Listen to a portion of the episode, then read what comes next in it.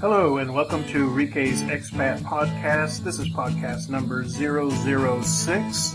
And today we're going to talk about two negative connotations, one being sexpats and the other being gold diggers.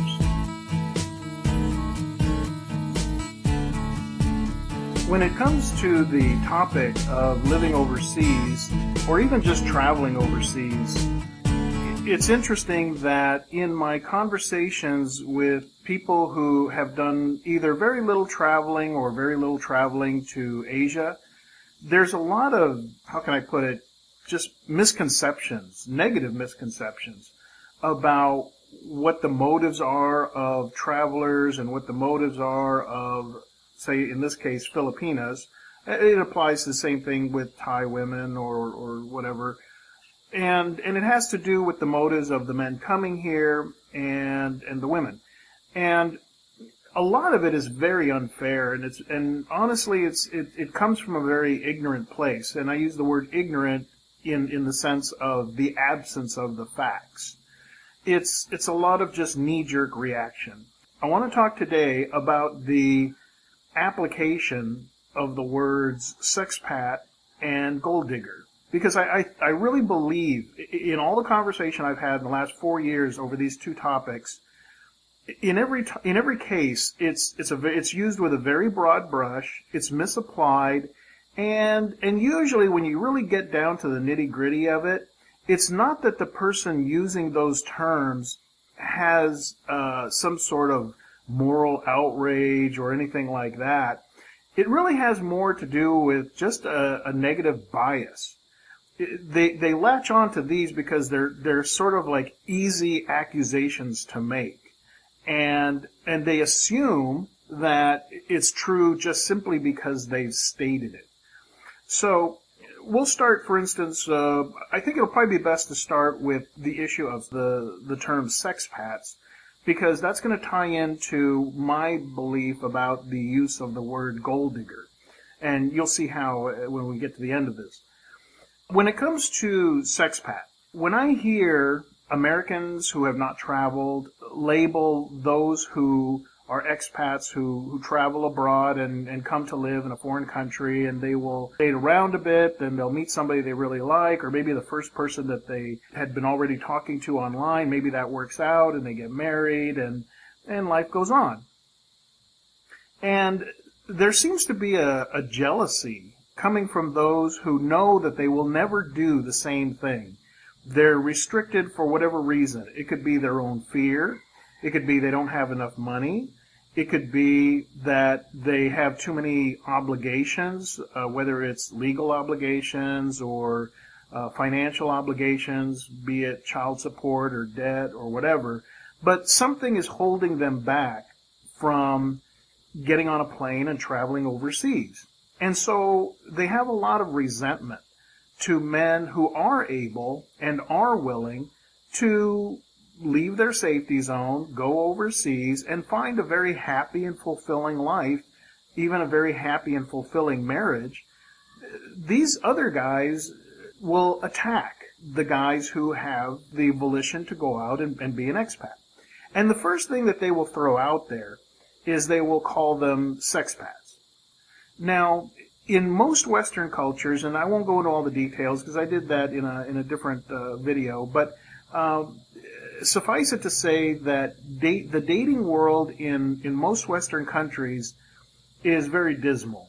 There's a lot going on, and you're dealing with a lot of women's baggage. Uh, you're dealing with a lot of demands from women and jumping through hoops, and, and the whole dating world is really just kind of a, a, a big turnoff uh, here for the last 20 years for, for most men.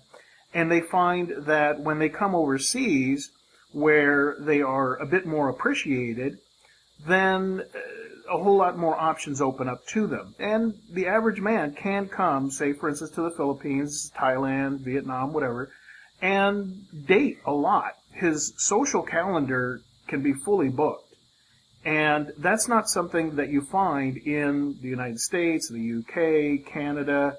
It's, it's a whole different social scene when you come to Asia. Now, for that reason, when an older man comes to, say, the Philippines, And now he's gone from a dating desert to a dating, a plethora of, of social life. He's able to go out with various women and, and very beautiful women, very young women, uh, of legal age, of course. And, and he's able to enjoy life and he's able to find out of the women that he dates a, a mate that he's happy with. A woman that he finds attractive, a woman that he appreciates her character, altogether finding a, the right woman for him. And meanwhile, you've got these other guys who are back home, still stuck with the same dating situation, and there's a lot of resentment. So what gets tossed out at expats is, oh, you're only going there for the sex. And so they, they come up with this term, sexpat. Now, here's, here's how shallow this whole thing is. If these same men could be dating in their own country, they would be. But they're not. Either they're just not attractive, or they don't make enough money, or they have no personality, or they have no social skills. Whatever the reason is, they're they're just really struggling on top of the situation as it is. And so they look at these men who do go to another country and find themselves surrounded in a, in a whole atmosphere of social dating possibilities, and, and there's a lot of jealousy there. So they say, oh, well, you're just going there for the sex. Well, my response to guys who have, have thrown that at me is I tell them, well, when I was living in the United States, when I was in Southern California, I was dating on a regular basis. I might go sometimes two, three months without a date because any prospective women that, that kind of came into my, my path, I just didn't find appealing. So I would rather not date than date a woman I didn't want to spend time with. And so there'd be times when it'd be like two, three months of just kind of a dry spell, which was fine because I, I have plenty of other projects to keep me busy. However, I was dating. I was dating and, and having relationships and, and all that and everything that dating entails. Well, the only thing that changed when I came to the Philippines is the frequency. I, instead of dating, say for instance, uh, four women in a year, here, really, there was no reason why I couldn't date four different women in a month or even in a week. It was just a matter of scheduling and time and energy and all that, but here it's pretty much as much as you want to meet and spend time with other women, you can. Now, again, the only thing that changed is the frequency, the number of women that I spent time with. Now, that doesn't make a person a sexpat. Now, I do believe that there is a proper definition of what you could call a sexpat. And, and I believe it's a person, and, and, and I think the reason that this term is thrown out by jealous guys is because of the negative connotation that it implies. Now, what I would say is a better definition of a sexpat, which is not just simply a guy who moves from a low social dating area to a high social dating area, that's not a sex sexpat. That's just a smart guy. You know, if you want oranges, you go to a state that produces oranges and you'll get them very cheaply and they're in abundance but you're not going to live in the Mojave Desert and find oranges. So if you want oranges, you go where the oranges are. And if you want to date a lot of young women who are open to the idea of dating older men, then you go to a country where that's plentiful. It's just a smart thing to do. You don't sit in the desert where the only women you're going to date are going to be women your own age that you don't find attractive, who have a whole lot of baggage. It just doesn't make sense. A smart man will go where the women are. But a, a proper definition of a sexpat would be a man who travels to another country to take advantage of and abuse other women. That is a sex sexpat.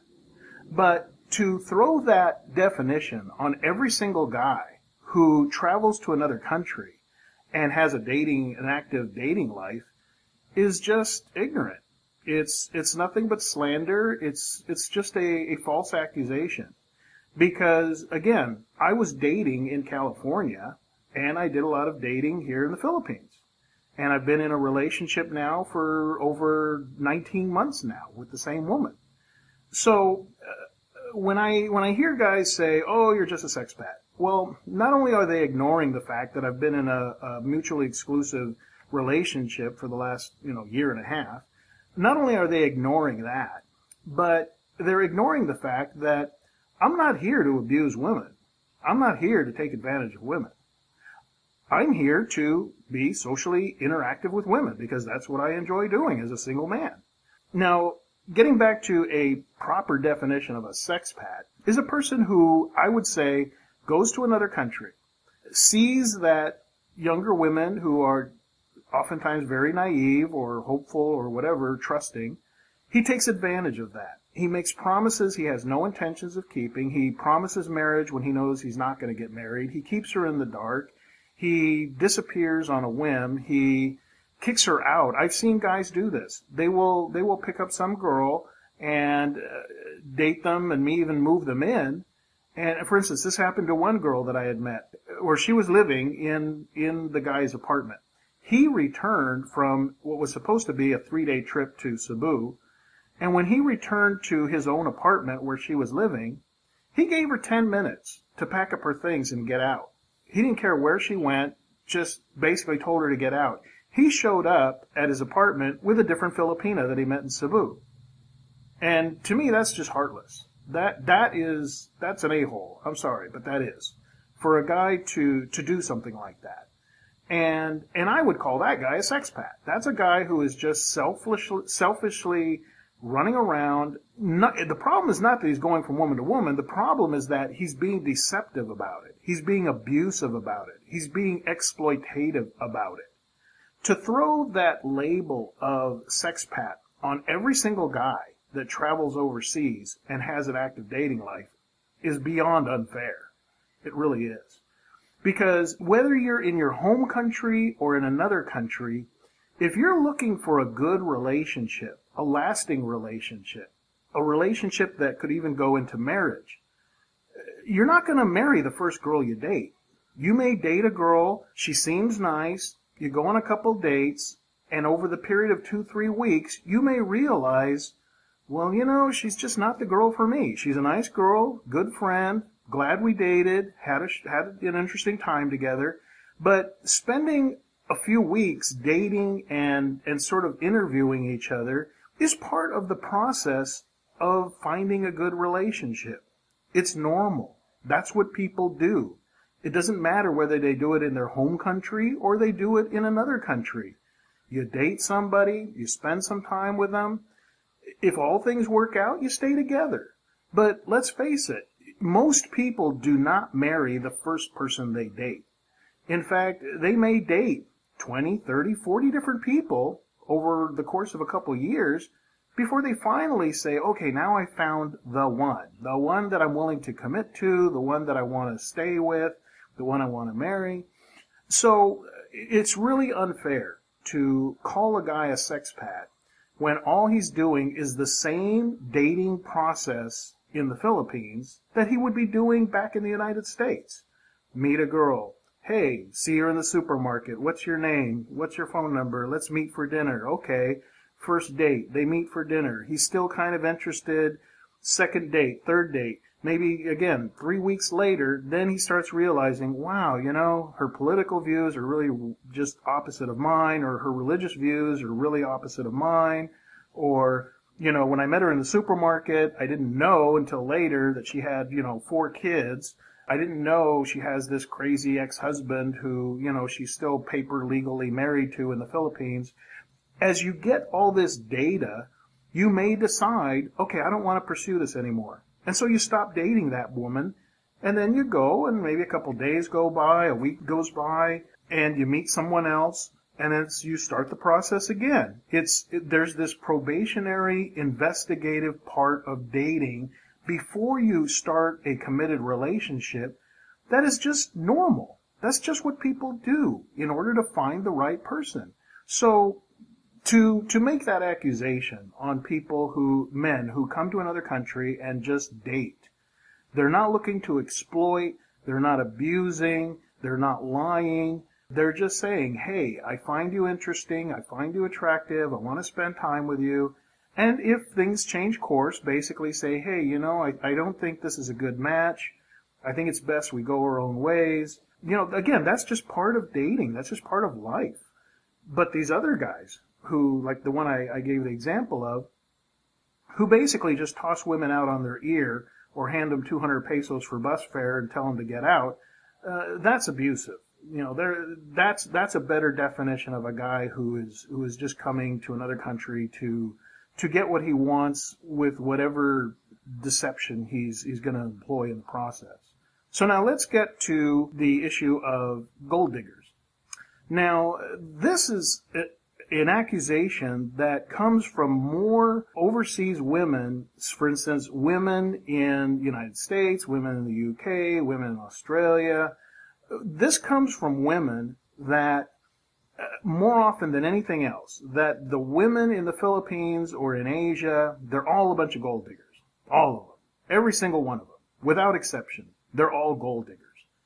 And I asked them, and believe me, I've, I've had several like three hour arguments with these women in the States. And, and I'll ask them, okay, that's the statement you're making. Why?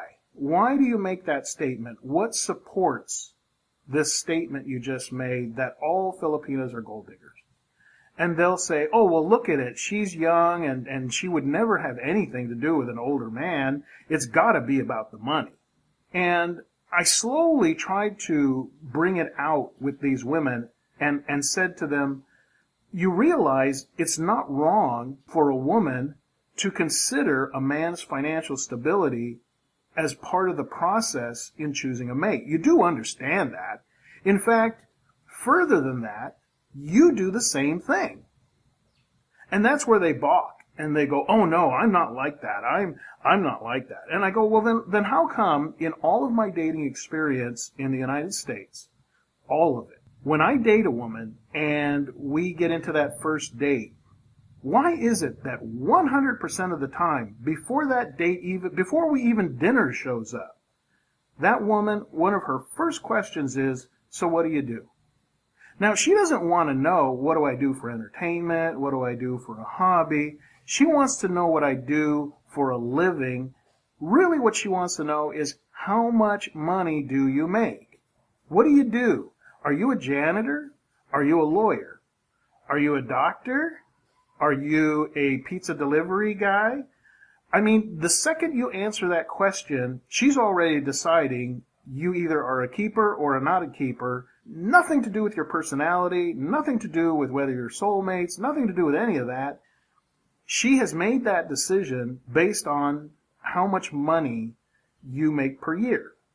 In fact, I've had a few women who were good friends of mine who just flat out admitted it and told me that when they would date a guy, you know, they meet, you know, some guy online or whatever, you know, they, they accept a date from, from some guy they meet in the supermarket or whatever. And they would, they told me flat out that when they would go on a date, they're keeping track of when he comes to pick her up, what kind of car does he drive? Is he driving a five year old Toyota or is he driving a Mercedes Benz or some kind of really cool expensive car? The other thing they told me is that the first thing they'll notice too is as this guy approaches her and is starting to talk to her, they always glance down at his shoes. If he's wearing dress shoes, office shoes, he's already 50% gotten the okay for that date. But if he's wearing tennis shoes or sandals, uh, he, he's got an uphill battle uh, trying to get a date with this girl. Because they look at these little clues. They look at how he's dressed. They look at his car. They look at his shoes. They look at his grooming. They look at his hands. Does he have dirty hands or does he have clean office hands? They, women, and I'm talking about Western women. See, this is the thing. The same women that are calling Asian women gold diggers, these same women are doing all this. They're evaluating a new guy that's come into their life based on his financial status or what she thinks his financial status is. So really it's the pot calling the kettle black. But like I tried getting across to these women, I told them, here's where you and I differ. I know that women one of the criteria they have is a man's financial stability. It's normal. It's natural. I accept that. It's evolutionary. Because a female wants to pair up with a male that is going to be able to not only provide food and safety and shelter for her, but for any kids that she may have with that man. If I was a woman and I was going to marry a man, then I would want a man who's going to provide for me and my kids in a stable manner. That's natural. That's normal. That's how women are. They're, they're nesting creatures. They want to know that if they hitch their wagon to this guy, they're not going to end up wondering how to pay the rent, how to buy groceries, how to get diapers for the kids. You know, they don't want to be in that position, and I don't blame them. So what do they do? Their criteria is I want a provider who is going to bring home the bacon. And they can deny that all they want, but their actions don't back it up. They can say, well, I, I'm, I'm an independent woman. I earn my own money. I this, I that. But the reality is they still expect the man to be the primary provider for the family. And that's how they're going to choose their mate. Not only just basic providing, but they want a guy who's going to give them the luxuries of life. They prefer a guy who's going to take them traveling, who's going to own a boat, who's going to take them to nice restaurants. Women can deny this all they want, but really, they want a rich man more than they want a poor man. Now, if a poor man is all they can get, then that's what they'll settle for. But honestly, women are looking at men in, in how they stand in their financial status. That is their first criteria. Now, I said that I would bring this back to the whole sexpat thing. Do men have as a criteria in looking for women their outward appearance? Yes, they do. They do, and the only difference between us and women is we admit it. We admit that when we're looking for a mate, we don't care how much money she has because we understand we are the providers. So how much money a woman has is not the criteria. Our thing is, again, if you want to get back to an evolutionary look at it, we want a woman that looks healthy, attractive, able to bear kids and all that. But these days, in this contemporary society, what we really want is the, is the most attractive woman we can get. That's what us men want. So when we, we even look in a crowd, our eye naturally goes to the most attractive women in that crowd. When we think of approaching a woman at the supermarket, we're only going to go up and talk to her because we find her attractive. It doesn't mean she's the most attractive girl in the supermarket. She doesn't have to be. She just has to be attractive to us. If we find her attractive, it doesn't matter if any other man finds her attractive. If we find her attractive, then we want that woman. And we don't care if she has dirty shoes. We don't care if she's wearing an old dress. We don't care. That's all just side stuff. We can provide her with a better dress and nicer shoes. What we're looking for is the most attractive woman we can find. And women have a problem with admitting that when they're looking for a man, they're looking for the most financially stable man they can find. So, to kind of put it in a nutshell, men, their first criteria is outward appearance, and women, their first criteria is how financially stable is this guy? Now, I say first criteria because what comes after that is the other things. The personality, the chemistry, the, the similar goals. And this you find out with dating, with spending time with them. Because I'll tell you this, it goes both ways. A man could see a woman who is very attractive, and he goes up and he talks to her. Says, hey, can I get your number? Can we go out? Whatever. And if as, as those dates progress, it turns out she has a bitchy attitude, she's materialistic, shallow, all these negative other attributes, their personalities clash, it doesn't matter how pretty she is, he will drop her. Because that first criteria of attractiveness, it's, it, that's all it is. It's a first attraction. There has to be more to it than that. Now, some men are dumb enough to actually marry a woman just because of how pretty they are, and then they end up in a living hell because now they're stuck with her lack of personality, her bitchiness, her materialism, and whatever. Now, women do the same thing. Women will oftentimes marry a man simply based on the fatness of his wallet or the, the depth of his bank account. And they don't care. And I'm not talking about just women in Asia. I'm talking about women in America, women in UK, women in Canada, women in Europe. They will do this. They will marry a man based on his financial status. They don't want to be with him. They don't like him, but they go ahead and do it anyway. And, and then it, it's no wonder that in both of these situations, each one just ends up in a bad marriage. But those type of people are the minority. What about the majority? The majority of people, yes, a woman in, in the Philippines may be attracted to a, an expat, a foreigner, because the general assumption is if he's got the money to travel here, he's got way more money than the poor rice farmer's son that lives down the block. So, Philippine or Asian women tend to look at foreigners as you know, travelers, men with enough money to travel and sustain themselves in a foreign country, they're financially stable. Now, most of those men are older men, older men who have already worked all their lives. They've already set up their pension. They've already got their their social security coming in. They've got money coming in due to their labor they did when they were younger men. So, younger women, again, their first criteria is not physical appearance. You know, I'll say that again. Women, their first criteria is not physical appearance when they're looking for a man. So the fact that he's older, that really doesn't, that's not an issue. Not in Asia.